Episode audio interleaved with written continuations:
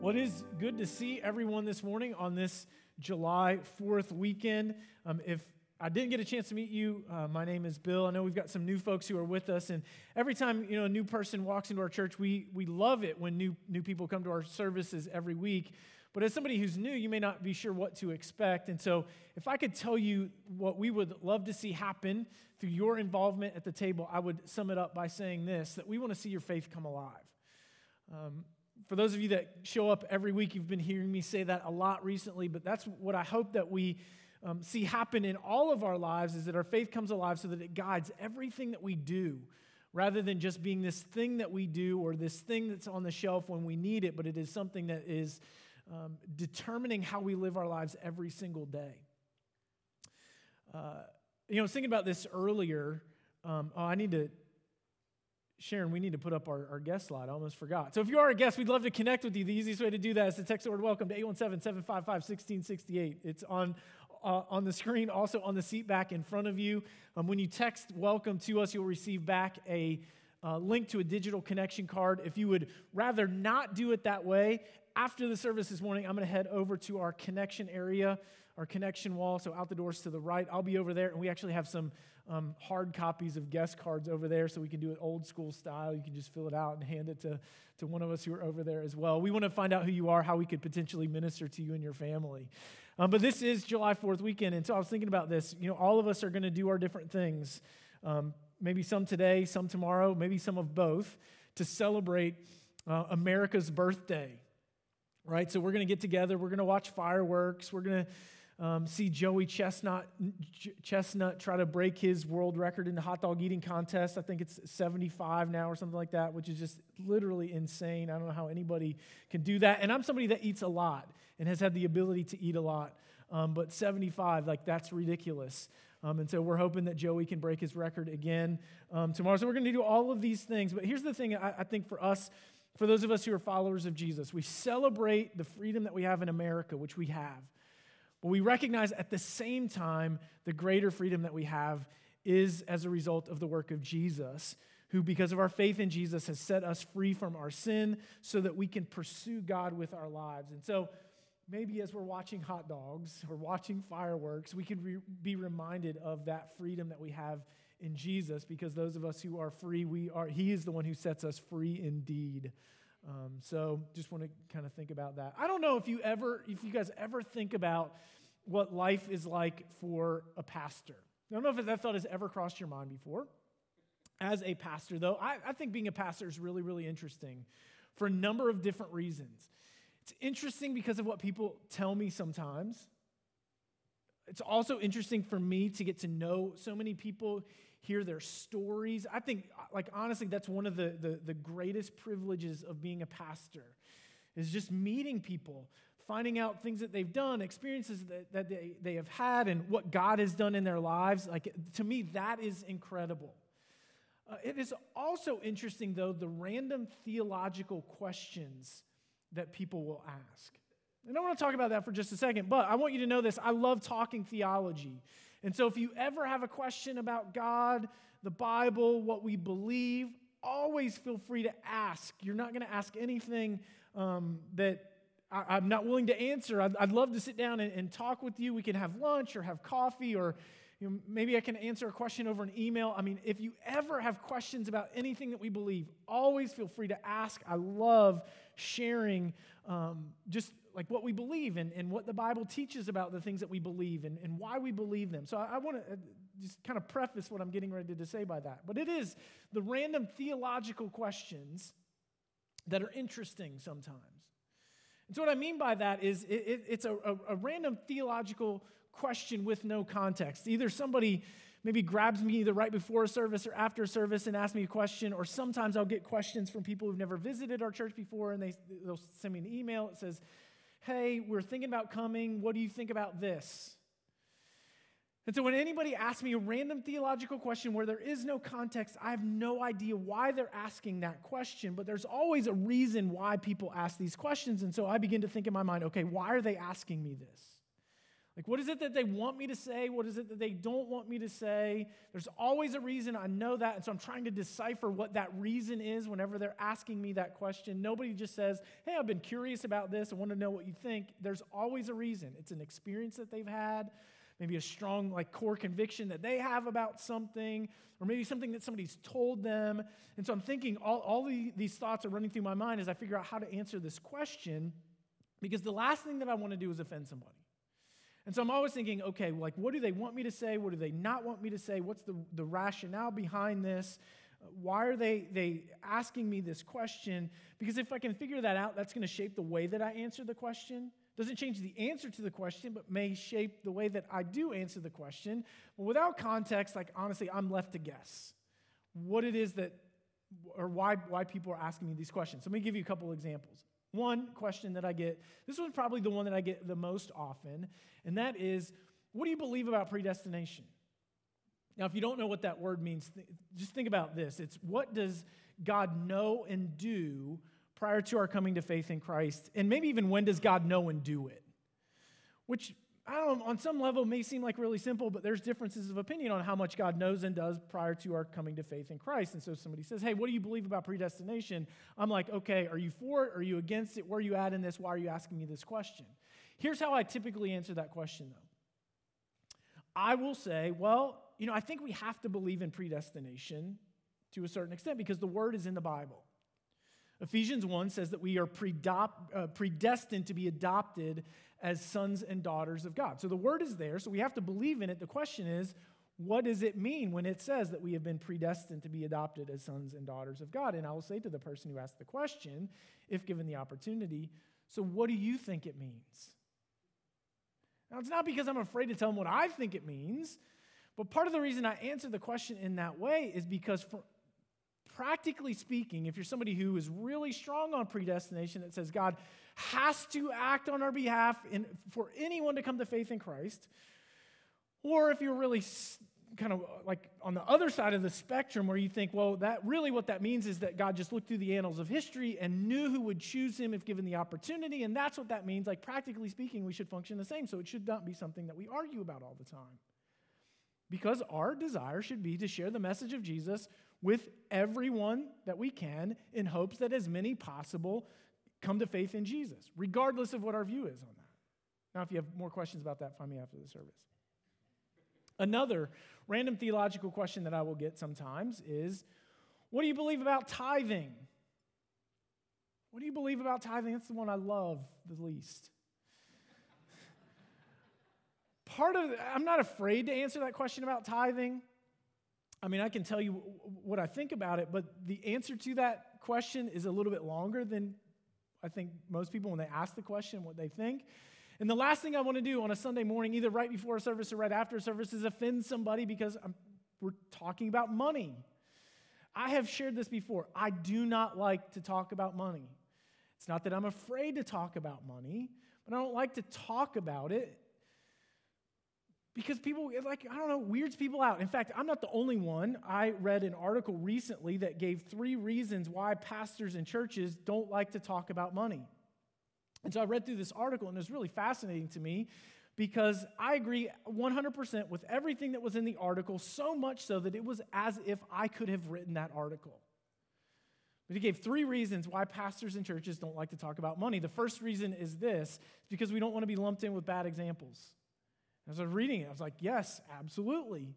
Because I think that there are bad examples out there. There are churches that, at least the perception is, and definitely pastors, I, I think this is true too, like that are just really driven by, by money. And, and oftentimes, like the pastors, the fame and fortune that can come with the celebrity side of being a pastor, which I don't even like to think about. So I'm like, yeah, man, like for sure, I don't want to be lumped in with the bad examples. Second reason that pastors don't like to talk about money is because it seems self serving. And again, as I was reading through, I was like, yes, absolutely. I feel that way. We've actually talked about this on our lead teams. We have a, on our staff lead team meetings every week. And you know, one of the things that we need to do as a team, one of the responsibilities that I have is to encourage people to give. And so we talk about, okay, like, what do we need to do to encourage people to give? Well, we need to tell them where their money is going. And so sometimes in the service, when we do the offering portion of our service. We talk about those things from time to time. But in the back of my mind, I'm thinking, yeah, I know we need to tell them where their money goes, but like when people give, that pays my salary. And so the last thing that I want to do is stand up on Sunday morning and say, hey, when you give, you make sure that my mortgage is paid this month. Or I don't want to give you the idea, eh, the more you give, the more I make, right? So, like on some level, this, this seems really kind of self serving, but the reality is that's true. I earn an income based on the giving of people. Third reason that churches don't like to talk about money is that they don't want to offend guests. And again, I would say absolutely. We've got guests here this morning, and I'm talking about money. And, and, and so I'm thinking, like, how are they perceiving this message? Like, this is, these are things that are going through my mind right now. And so my fear is that we give you a, a maybe offend guests, and then they lump us into the bad churches category. And so then we go through that whole cycle again. And so here's the deal I've said all of that to say this. Today, we are talking about money. In fact, the, the, title of this morning's message is Church Finance 101. Um, so, we are finishing our series called The Finish Line. For the last several weeks, we've been looking at the last half of the book of Philippians, where the Apostle Paul is using this language and imagery of a runner to talk about his pursuit of Jesus. So, honestly, this, the way that we're finishing this series is a little bit odd because we've done really well to, to be tight with our, our own imagery. And we've talked about running throughout this series and, and, and all of those things, but all of that goes out the window today. And it's not our fault, it's Paul's fault because he has now changed subject matters as he finishes up this letter. He started the book of Philippians by thanking the church for their partnership in the gospel. As he ends the letter, he returns back to that same theme again, and that's the section that we're going to be finishing out the book. So if you've got a, a, Bible with you, I'd invite you to turn to Philippians chapter 4. We're going to look this morning at uh, verses 10 through 23. If you don't have a Bible, it'll be on the screen as I read it here in just a second. Uh, or if you are a YouVersion Bible app user, you can navigate your way to our live event and follow along there. There's lots of great resources in that event. But here's what the Apostle Paul says as he finishes this letter to the church at the city of Philippi. I rejoice in the Lord greatly because once again you renewed your care for me. You were in fact concerned about me, but lacked the opportunity to show it. I don't say this out of need, for I've learned to be content in whatever circumstances I find myself. I know both how to make do with little and I know how to make do with a lot. In any and all circumstance, I've learned the secret of being content whether well fed or hungry, whether in abundance or in need. I am able to do all things through him who strengthens me. Still, you did well by partnering with me in my hardship. And you Philippians know that in the early days of the gospel, when I left Macedonia, no church shared with me in the matter of giving and receiving except you alone. For even in Thessalonica, you sent gifts for my needs several times. Not that I seek the gift, but that I seek the profit that is increasing to your account. But I've received everything in full, and, I've, and I have an abundance. I'm fully supplied, having received, fr- received from Epaphroditus what you provided a fragrant offering and an acceptable sacrifice pleasing to God. And my God will supply all your needs according to his riches and glory in Christ Jesus. Now to our God and Father be glory forever and ever. Amen. Greet every saint in Christ Jesus. The brothers who are with me send greetings. All the saints send you greetings, especially those who belong to Caesar's household. The grace of the Lord Jesus Christ be with your spirit. Okay, the title of this morning's message, Church Finance 101. The structure of this morning's message is going to be really simple because there are two points today.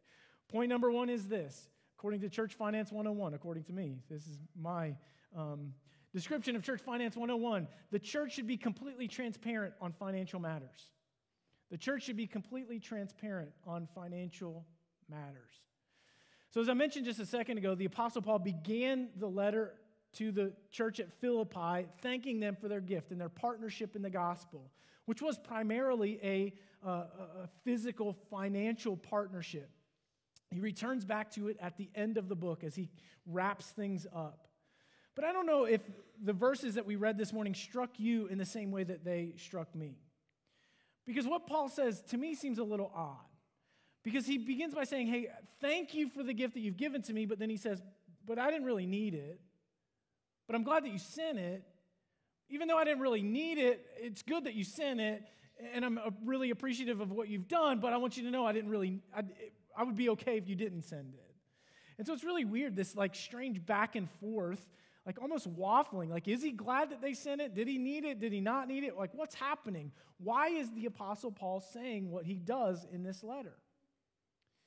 I think the reason that Paul is, is going back and forth, like, I'm glad you sent this gift, but I didn't really need your gift, is because he didn't want to be lumped in with the bad examples either. Because in the Apostle Paul's day, there were religious teachers or quote unquote spiritual leaders who would go into towns, minister to people, teach people, and they were doing it purely for the sake of profit. And so, as he's writing to this church who is partnering with him financially, he's saying to them, Hey, I want you to know I am not, nor have ever been, in this for the money. In fact, the Apostle Paul was a tent maker.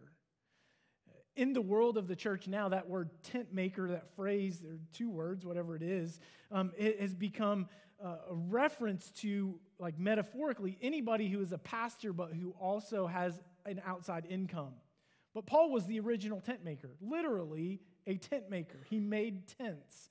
So when he was going on his missionary journeys, visiting these different towns, establishing these churches, he made tents to support himself.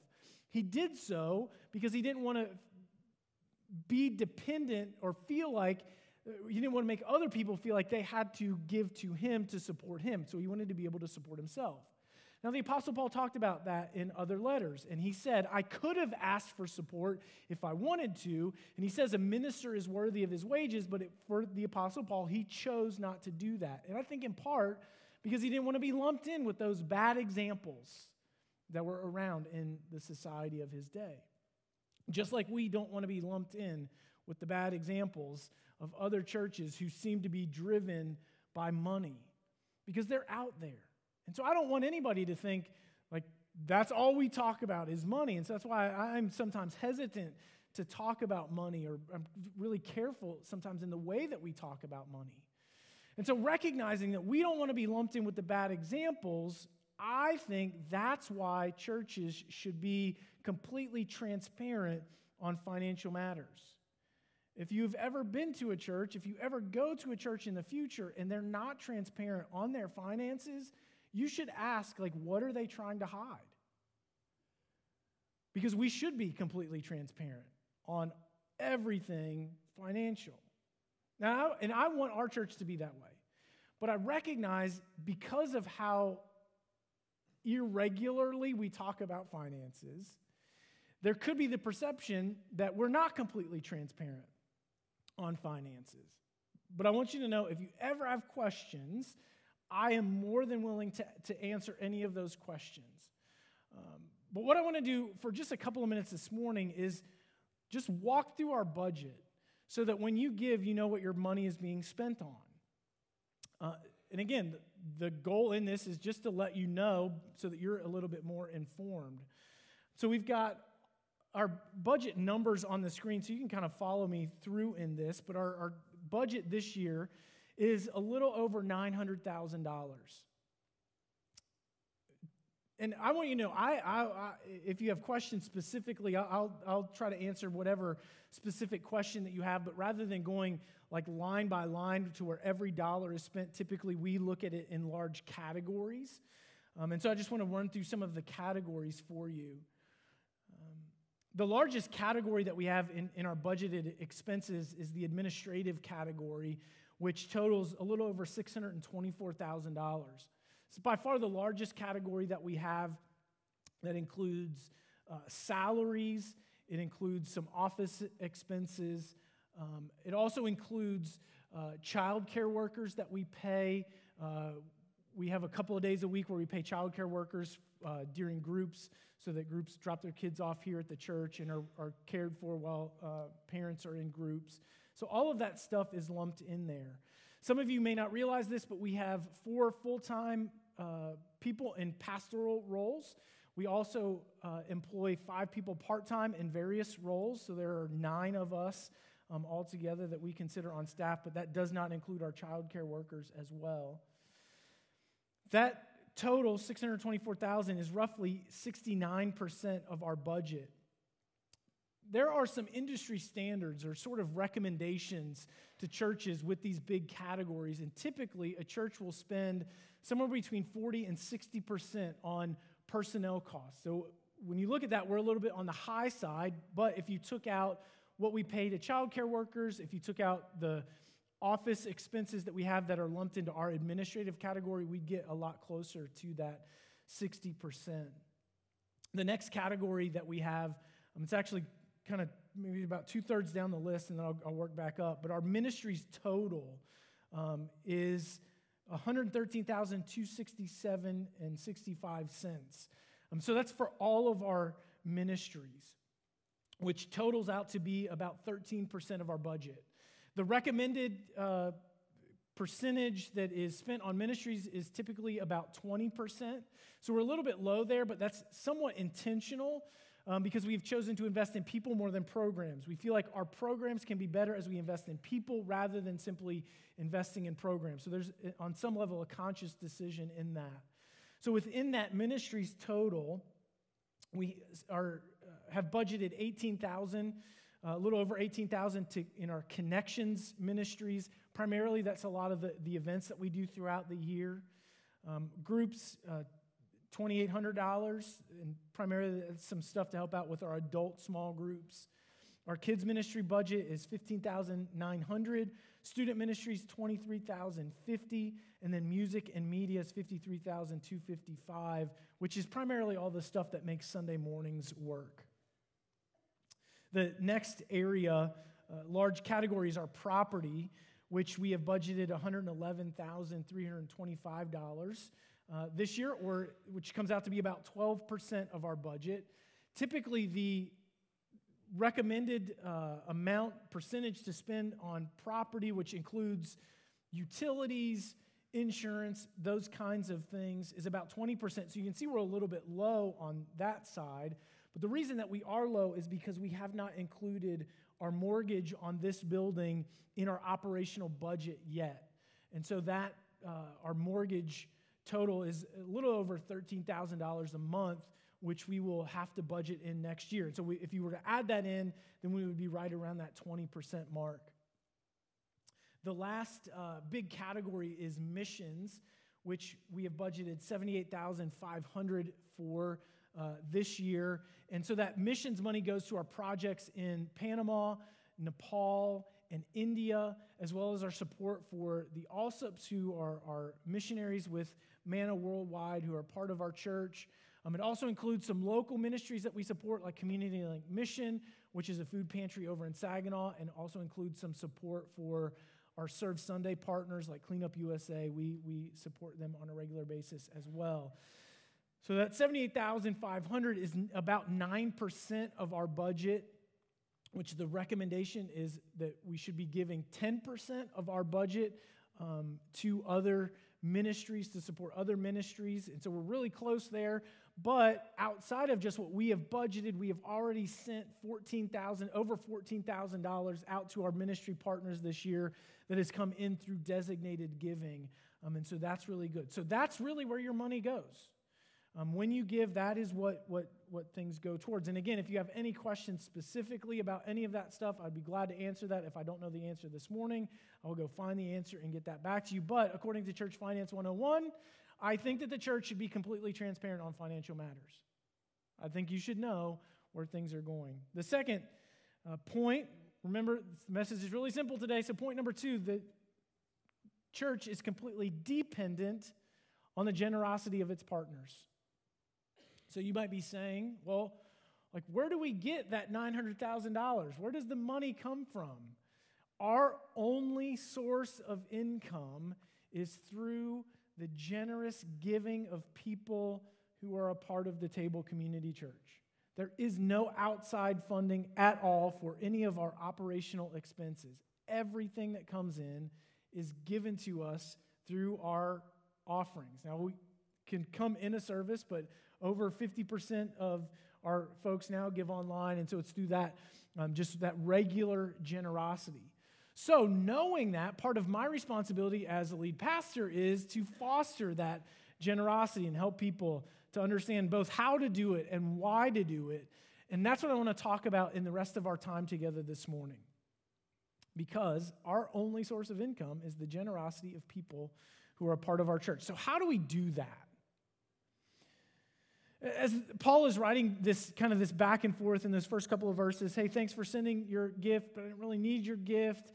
But I'm thankful that you sent your gift. And he says, But I've learned the secret to being content. I know what it's like to have a lot, I know what it's like to have a little.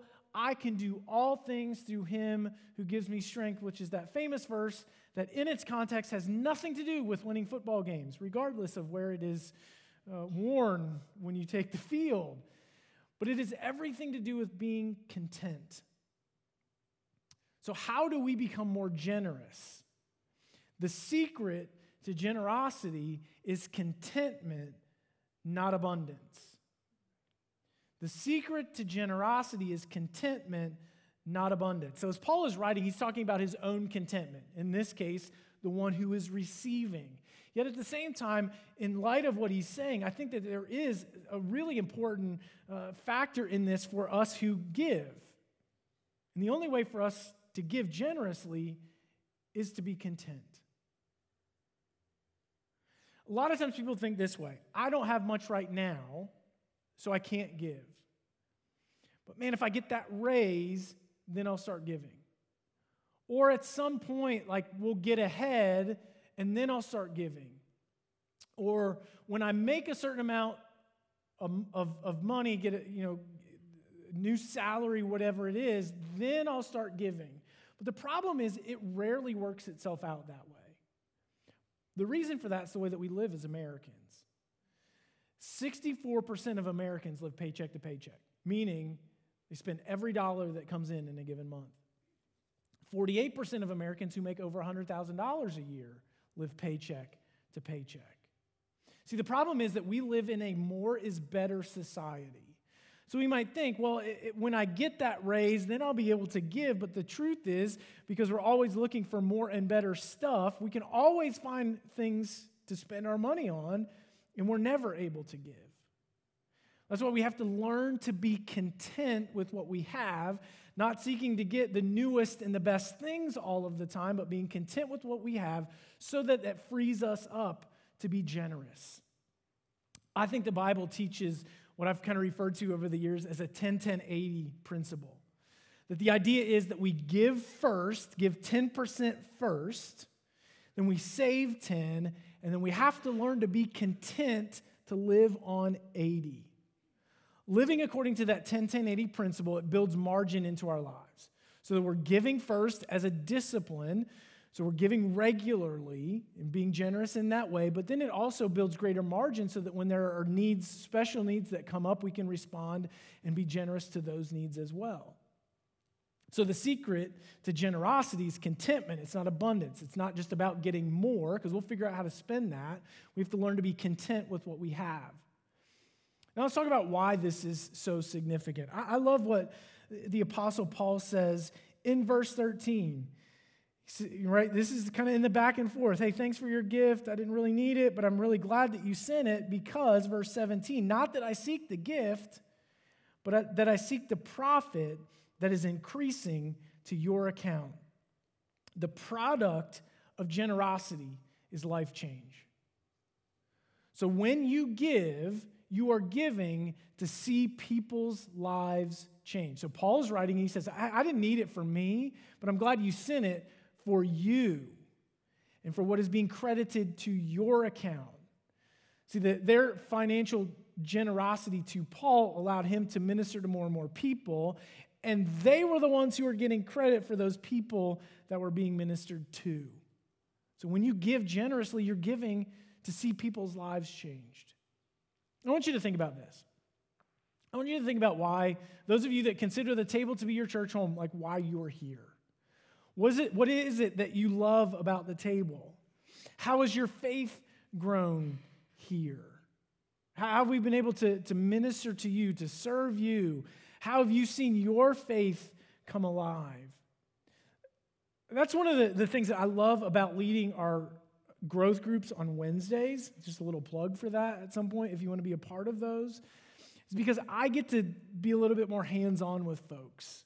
And I see how people's faith is coming alive, see how they're learning, how they're growing. And it's incredible to be a part of that because I know that God is making a difference in the lives of people who are a part of our church. And I love just being a, a, a small part of that. And so I want you to know, though, when you give, really what you're doing is kind of paying forward what has been done for you. Whatever we've been able to do for you, because of your generosity, we can do that for other people. And so your giving is giving so that other people's lives are changed. And somewhere, according to what Paul says, there is a ledger in heaven. And when you give generously, your name is there, and associated with your name are the names of other people who've been ministered to, who've been reached, whose faith is coming alive as a result of your generosity. Like that's what you're giving towards. You're giving to the, the ministry of life change in other people.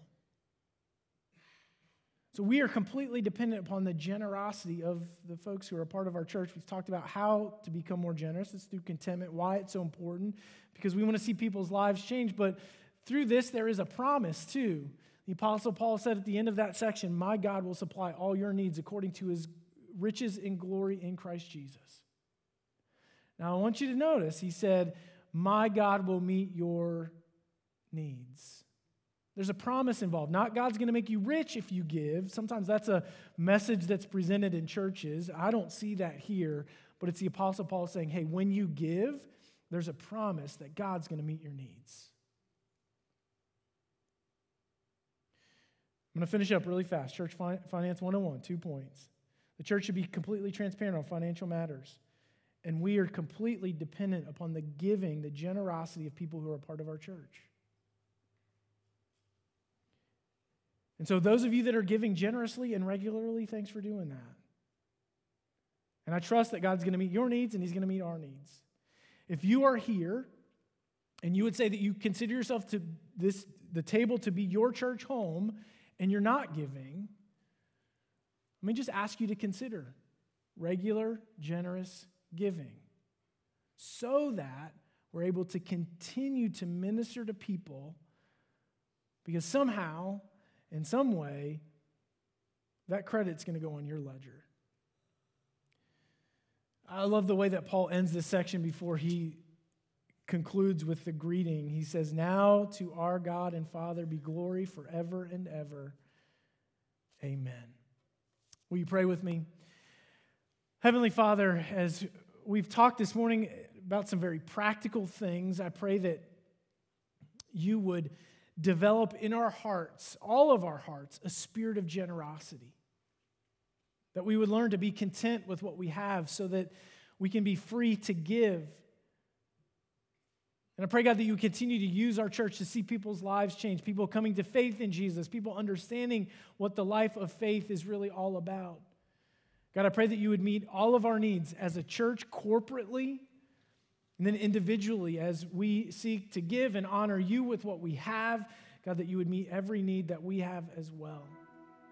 Thanks for that promise that you supply all of our needs according to your glorious riches. And it's in Jesus' name that we pray. Amen.